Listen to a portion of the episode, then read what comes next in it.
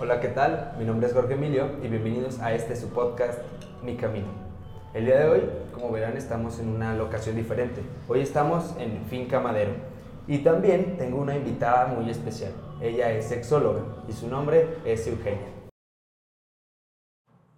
O aguantarse. Nada, nada peor que casarte con alguien, unirte a alguien y tener que morderte un cachete aguantándote porque con tu pareja no puedes hacer todo lo que te gusta, todo lo que te atrae, porque no podemos forzar a la pareja. No se vale obligar a la pareja. O te gusta o no te gusta. Pero si no me conozco, si no me exploro, si no hablo de sexualidad, si no leo, si no indago, si no me informo, sino sobre todo me conozco a mí misma, a mí mismo. Y después del autoconocimiento viene algo que yo he llamado el reconocimiento. ¿Qué es? El autoconocimiento es conocerme a mí misma más allá de aquello que me inculcaron o de la manera en la que me educaron.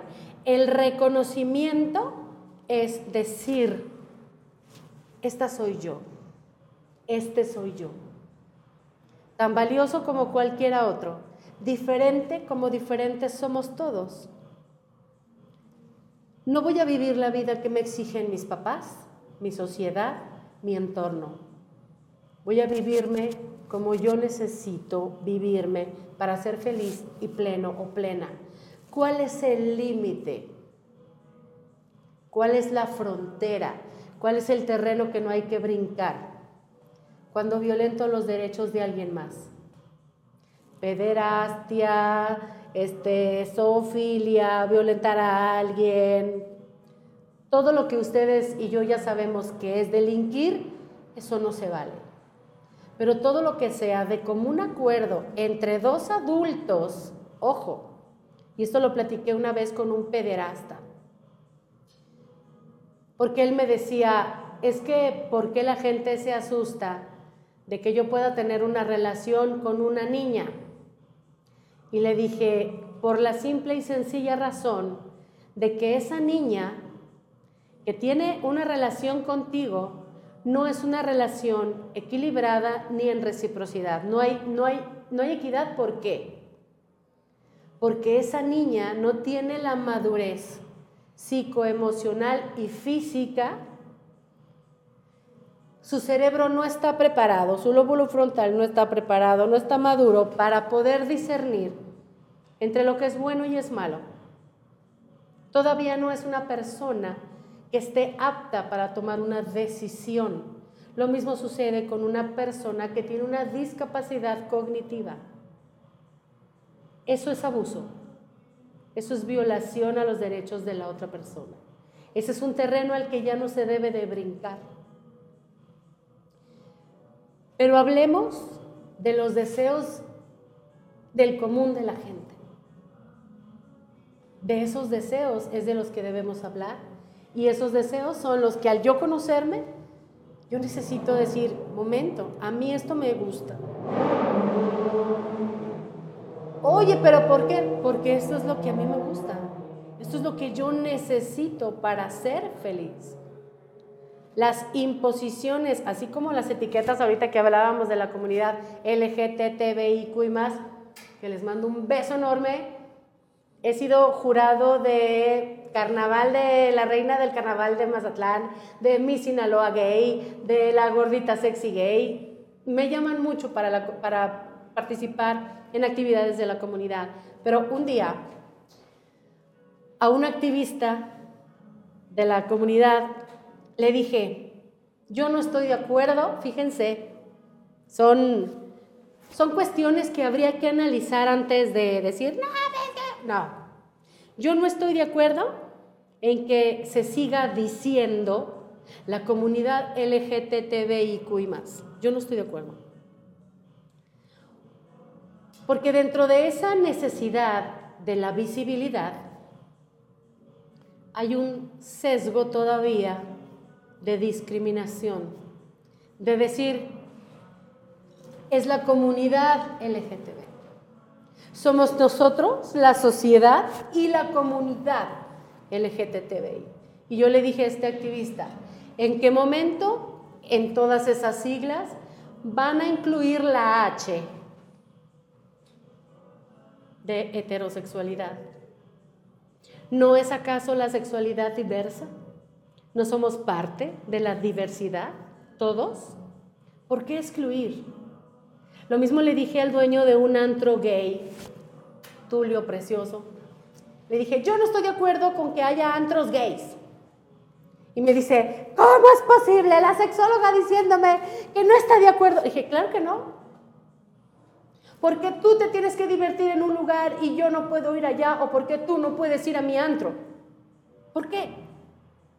¿No es discriminación eso? No es seguir segregando, no es seguir diciéndole a las nuevas generaciones que hay una gran diferencia entre la gente heterosexual y la comunidad LGTB. O sea, no estamos, no estamos reafirmando. Es que es necesaria la visibilidad de Eugenia, sobre todo de la comunidad trans la celebro y la defiendo, pero incluyanos. En esas siglas, ¿dónde está la H? ¿Por qué no podemos ir al mismo baño, una chica trans y yo? ¿Por qué? ¿Por qué?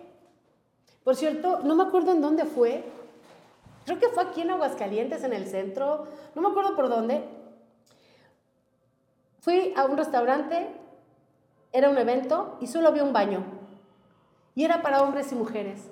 Y dije, bueno, qué feliz me han hecho. Porque, ¿por qué? En tu casa tú dices, el baño de los hombres es el de arriba, el de las mujeres. ¿Verdad que no? Es como decir, ay no, si un hombre entra al baño me va a violar. Que no, que no podemos tener esa, esa madurez para poder convivir en esos espacios también. El hecho de que un hombre esté en el excusado de al lado y yo en este excusado, ni está invadiendo mi privacidad, ni yo la de él, ni, ni, me estoy ofreciendo, ni, ni, va a pasar nada que ninguno de los dos querramos que pase. Y menos en una situación de un bar, de un antro, etc. ¿no? Entonces yo digo, ¿por qué seguir separando? Es que hubo una manifestación de la comunidad LGTBI. Son personas como tú y como yo, punto. ¿Y por qué no vamos con ellos? ¿Por qué no vamos? Ay, no, Eugenia, ¿qué te pasa? ¿Yo ir a un desfile de la comunidad? Claro que no, o sea, me van a confundir, yo soy hetero. ¿Tanto te afecta? Si tan seguro estuvieses de tu propia sexualidad, no te afectaría. El mundo es diverso. Tenemos que enseñarles a las nuevas generaciones que la sexualidad es diversa, que los deseos son diversos, que no existen dos personas iguales en este planeta y que todos somos parte de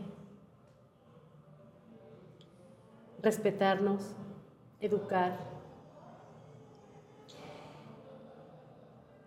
El día que se comprenda la diversidad, va a haber más personas felices. Y cuando hablo de diversidad, no solamente me refiero a lo que se conoce como la comunidad LGTBIQ más. Hablo de la diversidad de deseos, de esas parejas que uno quiere nalgadas, el otro quiere besos. Uno quiere darle duro y el otro quiere romántico. Uno quiere por adelante, el otro quiere por atrás. ¿Sí? Hablo, hablo de esa diversidad. La diversidad es demasiado amplia y abarca muchas cosas. Sí, tenemos como esta gran diversidad en el tema sexual que surgen los fetiches, ¿no? Bueno, últimamente. ¿Quién no es fetichista? A ver, dime tú. En redes. ¿Quién, quién no es fetichista? ¿Quién, quién, quién? Mmm, patas, ¿no? O sea, que los pies se volvieron esta, esta nueva, digamos, moda. Ya se ven muchas fotos de pies con, con pedicure y dedos así como muy... Saludos a toda la comunidad, adoradores de pies que me siguen, porque una vez ocurrí, ocurreseme subir una foto de mis pies y a partir de ahí empezaron a seguirme un montón. Un montón, un montón, un montón. Sí, o sea, resulta que es como más común de lo que se ¿Quién no es fetichista? Todos. Todos, señoras y señores, todos. Ay, no, ¿qué le pasa a esta sexóloga? Está loca. Yo no soy fetichista, pero compré un brasier levanta boobies Y un pantalón colombiano que me levanta el culo de una manera impresionante. ¿Y qué crees? No inventes. Se subió al elevador un hombre que traía una loción. ¡Ay, qué bueno que no somos fetichistas! ¿Sí me explico? Sí, sí, sí. y ahorita que lo mencionabas como la dicotomía de entre las parejas de que a uno le gusta de una manera, al otro de la otra, volvemos a la parte de la comunicación, ¿no? De Fundamental, sí. entablarlo así como a la pareja que lo mandaste a hacer su tarea de, ok, vayan y acuéstense, regresan. y A los novios. O sea, y en ese momento es como, ¿y ¿cómo lo hacemos, no? O sea, ¿cómo entablas esta... esta Híjole, qué parte gran de- punto estás tocando. de qué me gusta a mí y qué le gusta a ella. Porque regresamos a, a toda esta falta de educación en la que no sabemos ni cómo expresar esta parte. Mira, evidentemente todo de lo que estamos hablando aquí ahora obedece principalmente a una cuestión cultural y a una cuestión que no es de ahorita. Todo lo venimos arrastrando desde que el hombre es hombre. Esto que acabas de poner sobre la mesa me parece tan valioso. ¿Por qué? Primer conflicto. No me conozco a mí mismo, a mí misma. No me conozco. Tengo muchas inseguridades, muchas incertidumbres, me comparo con otros o con otras. Me dijeron que tenía que hacer esto o aquello, no me gusta eso o aquello, pienso que estoy mal y un largo etcétera. Conozco a una persona que me atrae y con la que ambos decidimos comenzar a tener espacios de intimidad. ¿Y ahora qué hacemos? Empecemos por lo que se dice. Y entonces, vamos a poner ejemplo una pareja hetero. Entonces ella comienza a imaginar que él se va a acercar a ella y va a ser un ronroneo de seducción y amor y la va a cargar al entrar a la habitación y, y- la princesa y el príncipe se van a dar un beso de amor que durará para siempre.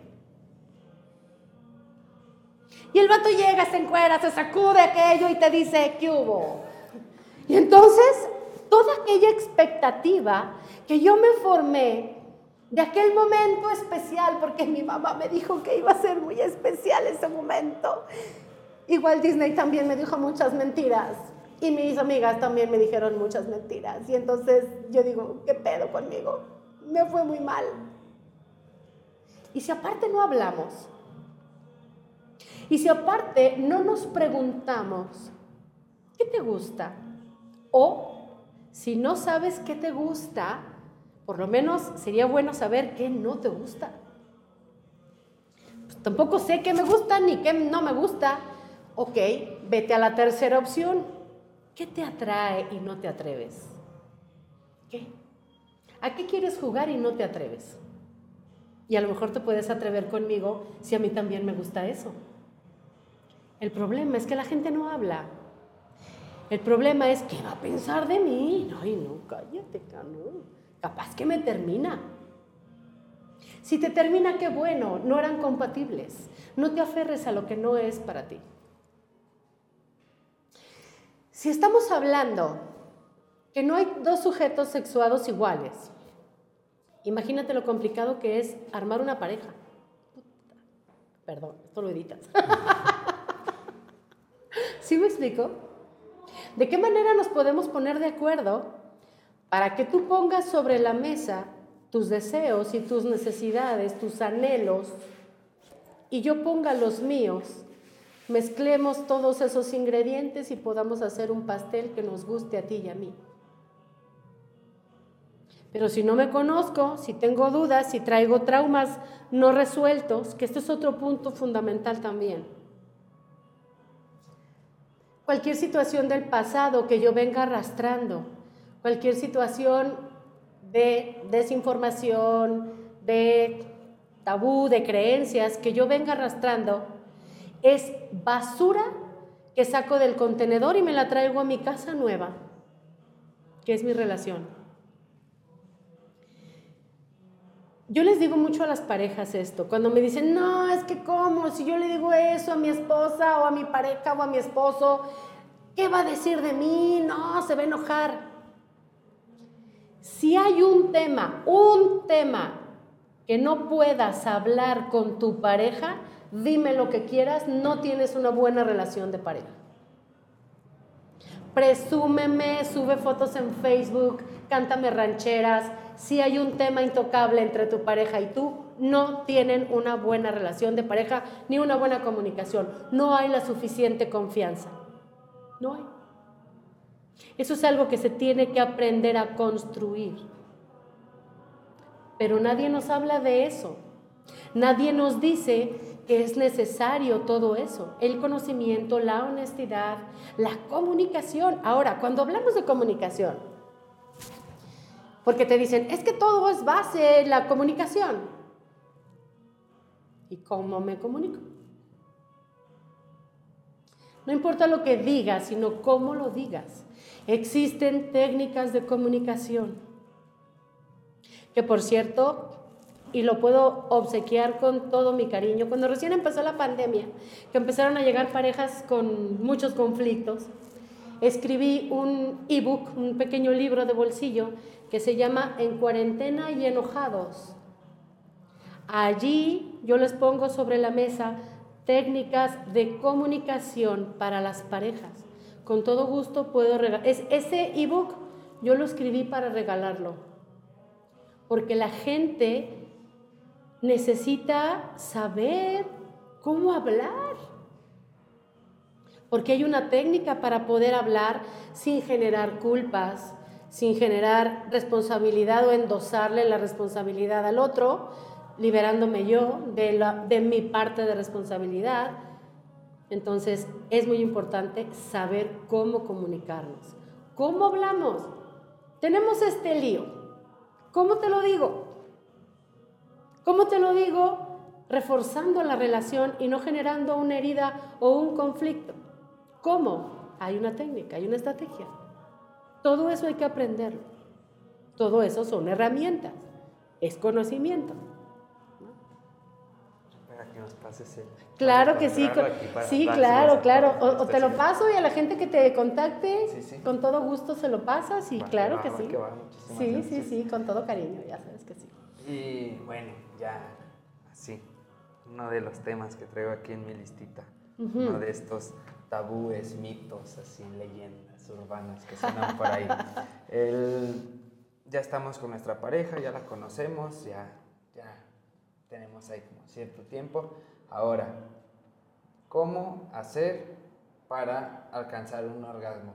Oh. Hay, hay, un manual así como 10 pasos para llegar. Así tenemos nuestros 10 mandamientos o también va a depender de cada pareja, de lo que mm, le excite, toda esta parte que va a ser único y diferente también en cada cuerpo o también existe como ciertas técnicas que les puedan servir en general? Con mayor frecuencia, esa pregunta la gente la hace dirigida a cómo conseguir el orgasmo femenino, con frecuencia.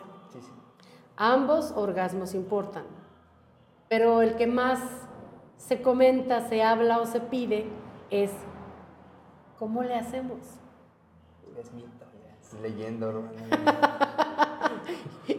y también me encanta que lo preguntes. Vamos a poner un claro ejemplo.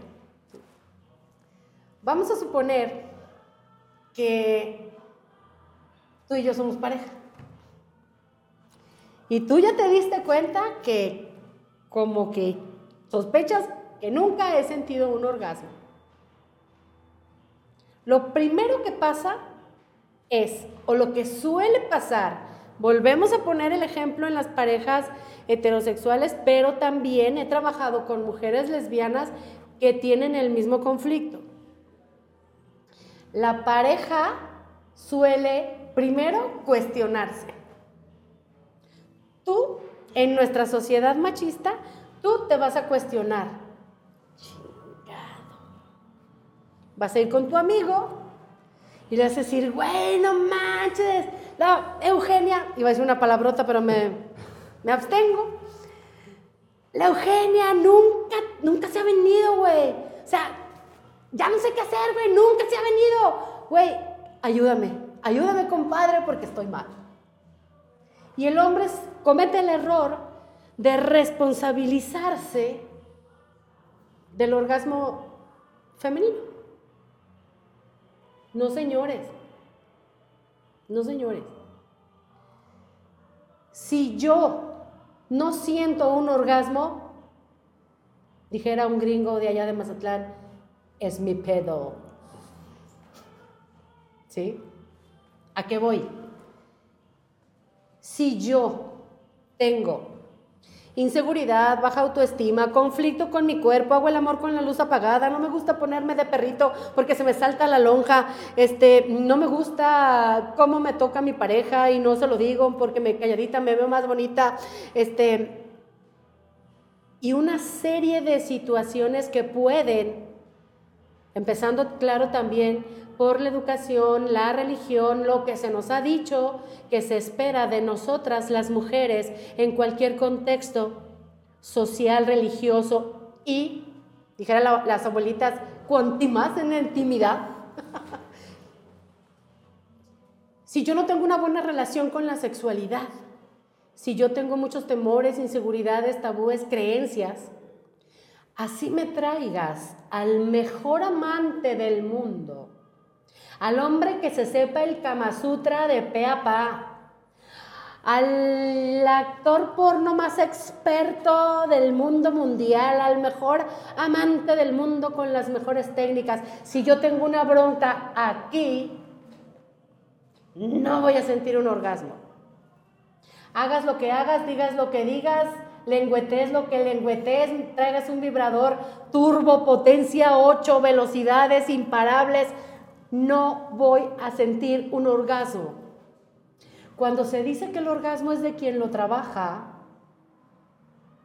se refiere a eso. Si yo no experimento un orgasmo, yo tengo que ver qué pasa conmigo. ¿Qué pasa conmigo que no me permito conectar con el placer? ¿Qué pasa conmigo que me freno? ¿Qué creencia hay en mí? Que no solamente qué castración de mi sexualidad ha hecho el sistema, qué autocastración de mi propia sexualidad me hago yo. Y lo mismo aplica con un hombre precoz, por ejemplo. ¿Cuántas veces ha sucedido que muchos hombres, por ponerse nerviosos, por ser inseguros, por tener baja autoestima, por compararse con otros hombres, por exceso de pornografía, adquieren tal cantidad de inseguridades que genera un nivel tan elevado de estrés que a la hora de interactuar con la mujer de sus sueños, ya por fin Susanita les dijo que sí. Eugenia, no sé qué me pasó tanto tiempo perseguía a esa mujer tan hermosa que en cuanto la vi desnuda en la cama me bloqueé y no se me paró nunca.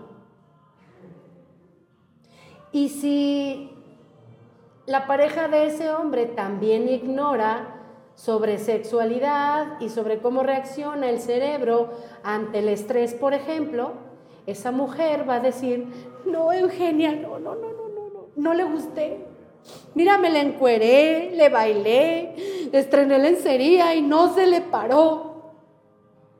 ¿Será que estoy fea?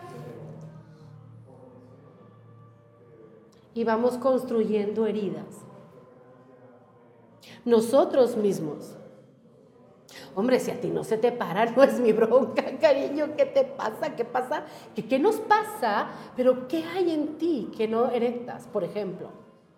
Te viniste antes y es la gran mayoría o todas las veces que te vienes antes de lo que deseas, que tienes que trabajar tú, mi amor, no soy yo. Ahora, bien es cierto que, por ejemplo, hay hombres que son precoces con unas mujeres y con otras no. ¿Te la sabías esa? O vamos a generalizar, vamos a hablar de generalidades. Hay hombres que son precoces con unas personas y con otras personas no. Allí entra en juego la otra cosa que tú mencionabas. ¿Hasta qué punto la pareja influye para que yo pueda experimentar un orgasmo? En esos casos, lo que se estudia es qué tipo de relación tenemos tú y yo. ¿Cómo te sientes? ¿Te sientes en confianza? ¿Te sientes demandado? ¿Demandado por mí?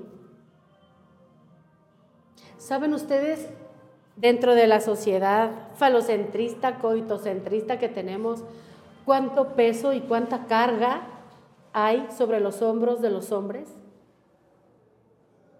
No, no, no, no, no. Se te tiene que parar y un buen rato. Y se te tiene que parar con mucha frecuencia. Pero además debe de estar grande y gorda.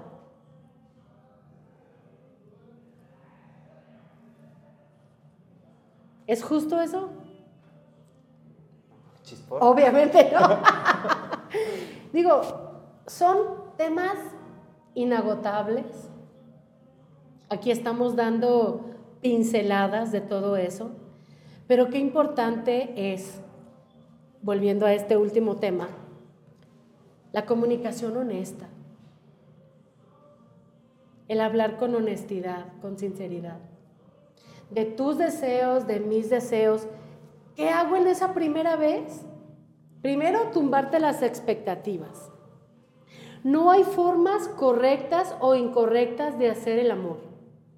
No hay reglas, no hay un manual como cuando desempacas un juguete en Navidad que dices, a ver, manito, sácate el manual. ¿Qué le tenemos que picar aquí? Dime dónde va la pila. ¿Qué botones para qué? No. No, funcionamos con base en un manual. No tenemos características universales todas las personas. Lo que en algún momento te funcionó o te satisfizo en una relación con una pareja anterior, no tiene por qué funcionarte en tus futuras relaciones. ¿Por qué? Te lo voy a poner así de fácil. Digo, a ver, no soy futbolera, pero México es futbolero. Es igual una final México-Brasil que Brasil-Argentina o que Brasil-Perú.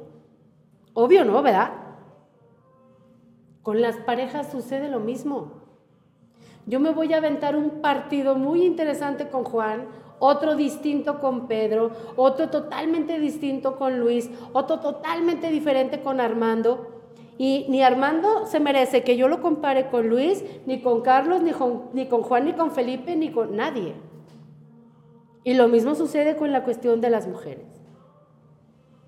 Cada persona es un universo nuevo por explorar. Una vez le dije a un grupo de mujeres, porque salió a la plática una de ellas, estaba refiriéndose, estaba hablando de su nueva relación, pero comentó, ay no, es que lo que sea de cada quien, con mi ex cogíamos delicioso. Y es que mi ex no hacía esto. Y es que mi ex esto y aquello. Y es que mi ex, entonces me hartó. y le dije, a ver, momento. Punto número uno, ¿qué haces entonces en tu nueva relación? Para empezar, si tanto te choca el vato, ¿qué haces ahí? Y segundo, Deja de acordarte de lo bonito. Piensa por qué hoy esa persona tiene la categoría de ex. ¿Por qué es ex? Y se quedó así. No, pues porque era un huevón o no sé qué, no sé qué. Ah, pero te cogía bien rico, ¿no? O sea, es injusto que comparemos a cualquier relación actual con cualquier relación del pasado. No es sano comparar. A cada persona se le ama de distinta manera. Cada persona tiene un universo de posibilidades para vivir placer, para explorar, para jugar juntos. Por algo estamos aquí, por algo nos hemos elegido mutuamente, voluntariamente. Olvídate de tus amores pasados. Yo me he olvidado de los demás. Hoy me doy la oportunidad de conocerte, de explorarte, de que nos exploremos juntos, de que juguemos juntos, de que vayamos al encuentro juntos sin esperar nada, ni de ti, ni de mí, ni del encuentro, ni del momento, ni de la noche. ¿Qué es la parte más importante del encuentro? Ni que me la metas, ni la posición que hagamos. Lo más importante del encuentro es eso, encontrarnos. En un encuentro puede haber penetraciones, puede haber orgasmos, pero no porque no haya penetraciones y orgasmos, eso significa que no hubo encuentros. Porque tu pareja es más allá de una penetración, de un coito, de un orgasmo. Estás hablando del encuentro de dos personas que se atraen, que se seducen, que se desean. Eso es lo importante. Condicionar lo que pase dentro del encuentro daña mucho la relación. La gente dice, pues sí, pero es que uno va buscando el placer y va buscando el orgasmo. Sí, pero para vivirlo hay que dejar de buscarlo. Porque cuando vas buscando el orgasmo, te pierdes del camino. Hay un episodio de Los Simpson, algunos chicos jóvenes no van a entender, pero búsquenlo, donde va Homero Simpson a la India y cada segundo preguntaba, ¿ya llegamos a la India?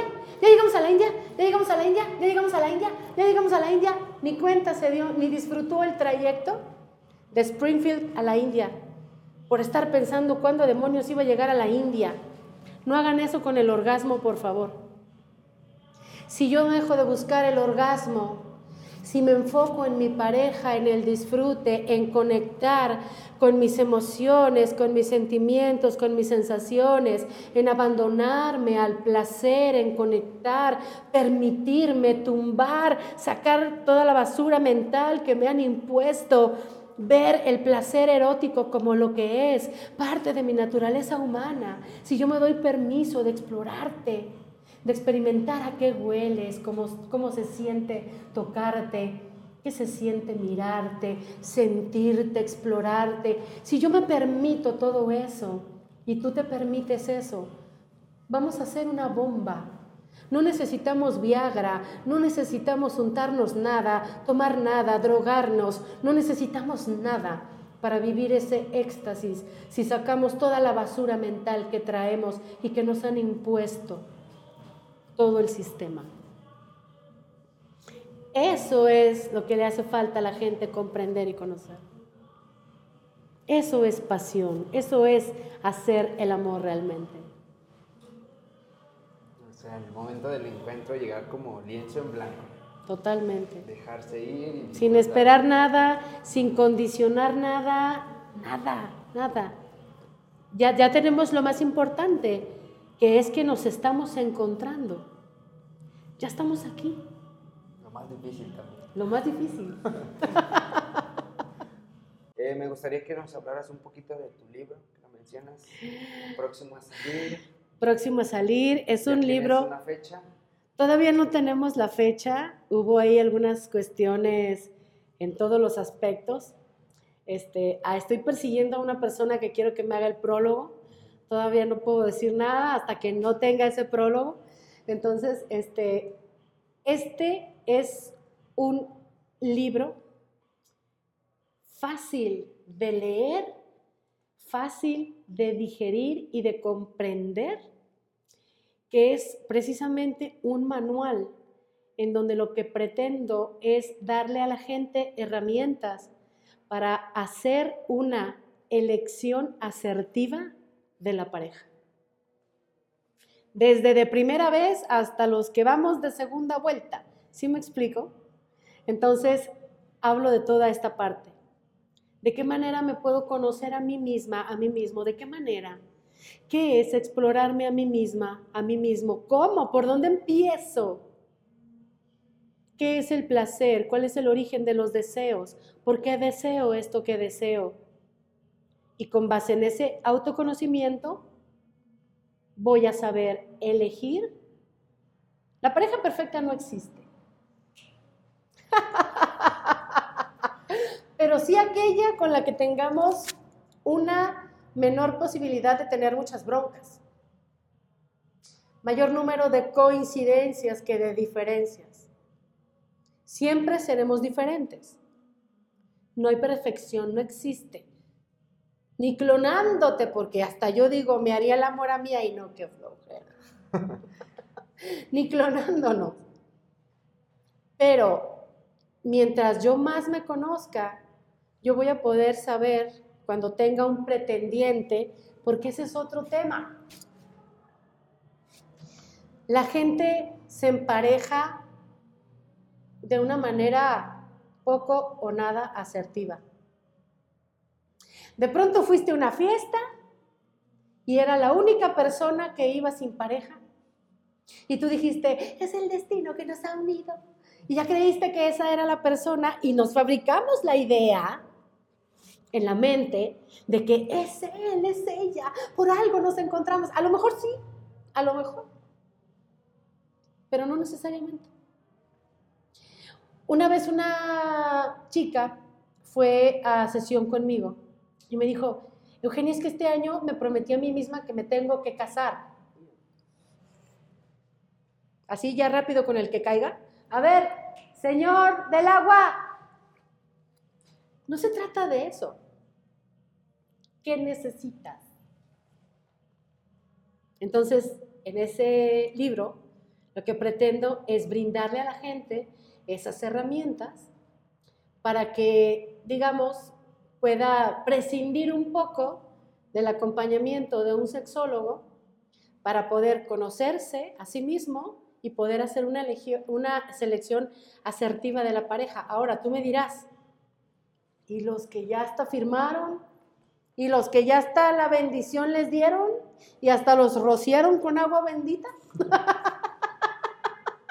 ¿Qué onda con esos? Bueno, con las personas que ya tienen una relación, ese mismo manual tiene un apartado en donde van a ser eh, situaciones especiales, cómo rescatar la relación si es que la relación es rescatable.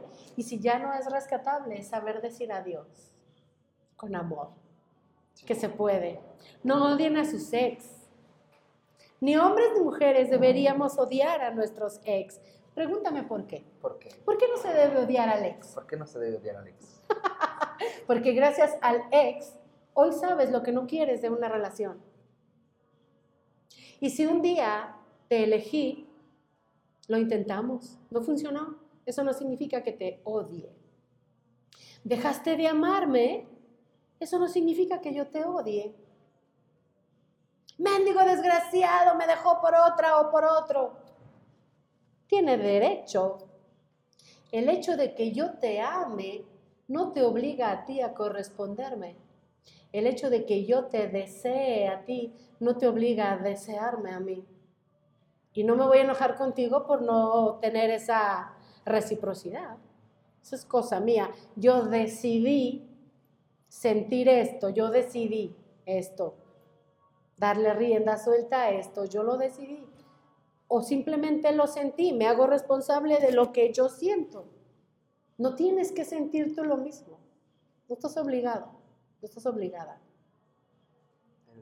Bueno, libro interesantísimo porque, bueno, es muy común esto, eh, hasta el ejemplo que mencionas, hay una frase que me gusta, o sea, para relacionarla con esto, somos hasta a veces como perritas de la calle, nos da un poquito cariño y ahí vamos, atrás de ellos. Eso habla de una carencia. O sea, es tan, nos conformamos con tan poco que vamos con lo primero que nos habla. Claro, claro. Y después nos generamos estas heridas que venimos mencionando. Exactamente. Y aparte, Qué injusto es para la otra persona que tú hagas a la otra persona responsable de tu felicidad, de tu estabilidad, ¿no? De tu motivo de vida. No, tu motivo de vida debe ser tú mismo, tú misma. Entonces, quien va buscando, por eso es muy importante también, y esto va para los papás, sobre todo todos esos papás machistas que no abrazan y no besan a sus hijos. En lo personal, yo les recomiendo abrazar y besar a nuestros hijos. ¿Por qué? Porque eso les da seguridad, les da autoestima. Un niño que no fue, no recibió de su papá, de su mamá, esa demostración de afecto, ese contacto, muy probablemente lo ande mengando por ahí. Y anda enganchándose con quien no debe, en la búsqueda de aquello de lo cual yo carezco, no tengo. Por eso es importante también no desdeñar la terapia. Cuando ya no puedas con, con, con, con cualquier situación, que además hay que comprender que se vale no poder, se vale que no podamos. Busca una terapia. Busca un terapeuta con el que tú te sientas a gusto y trabaja aquello que tengas que trabajar.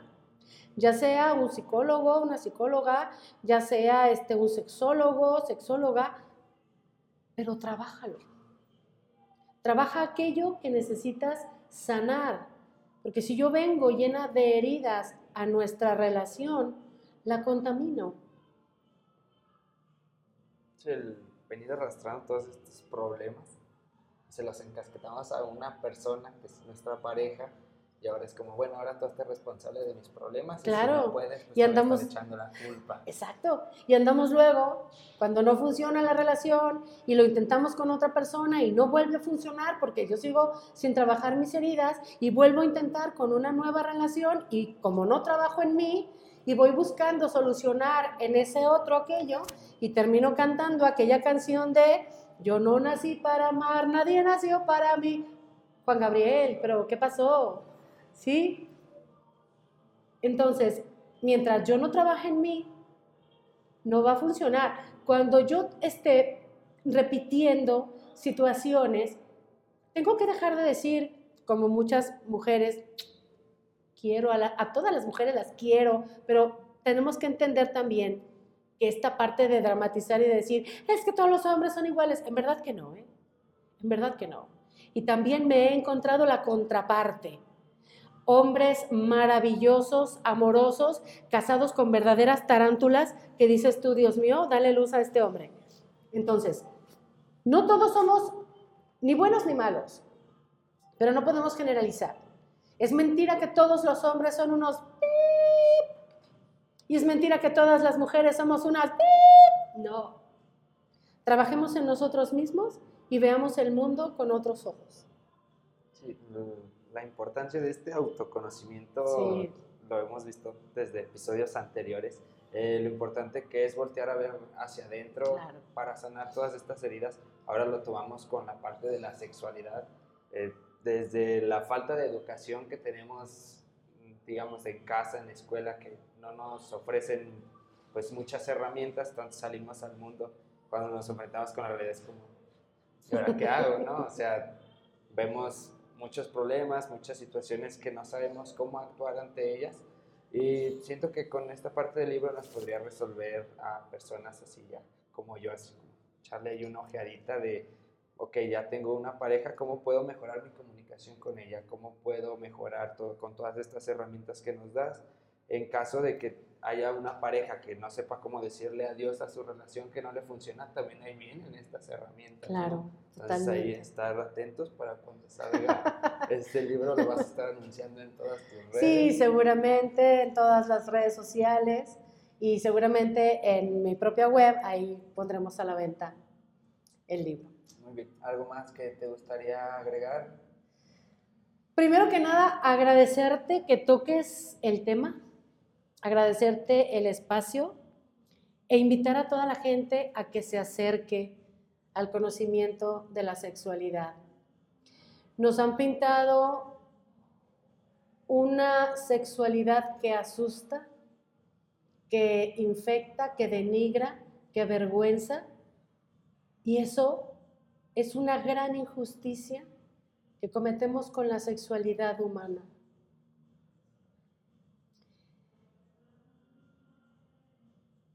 el placer nos fue dado para algo y por algo.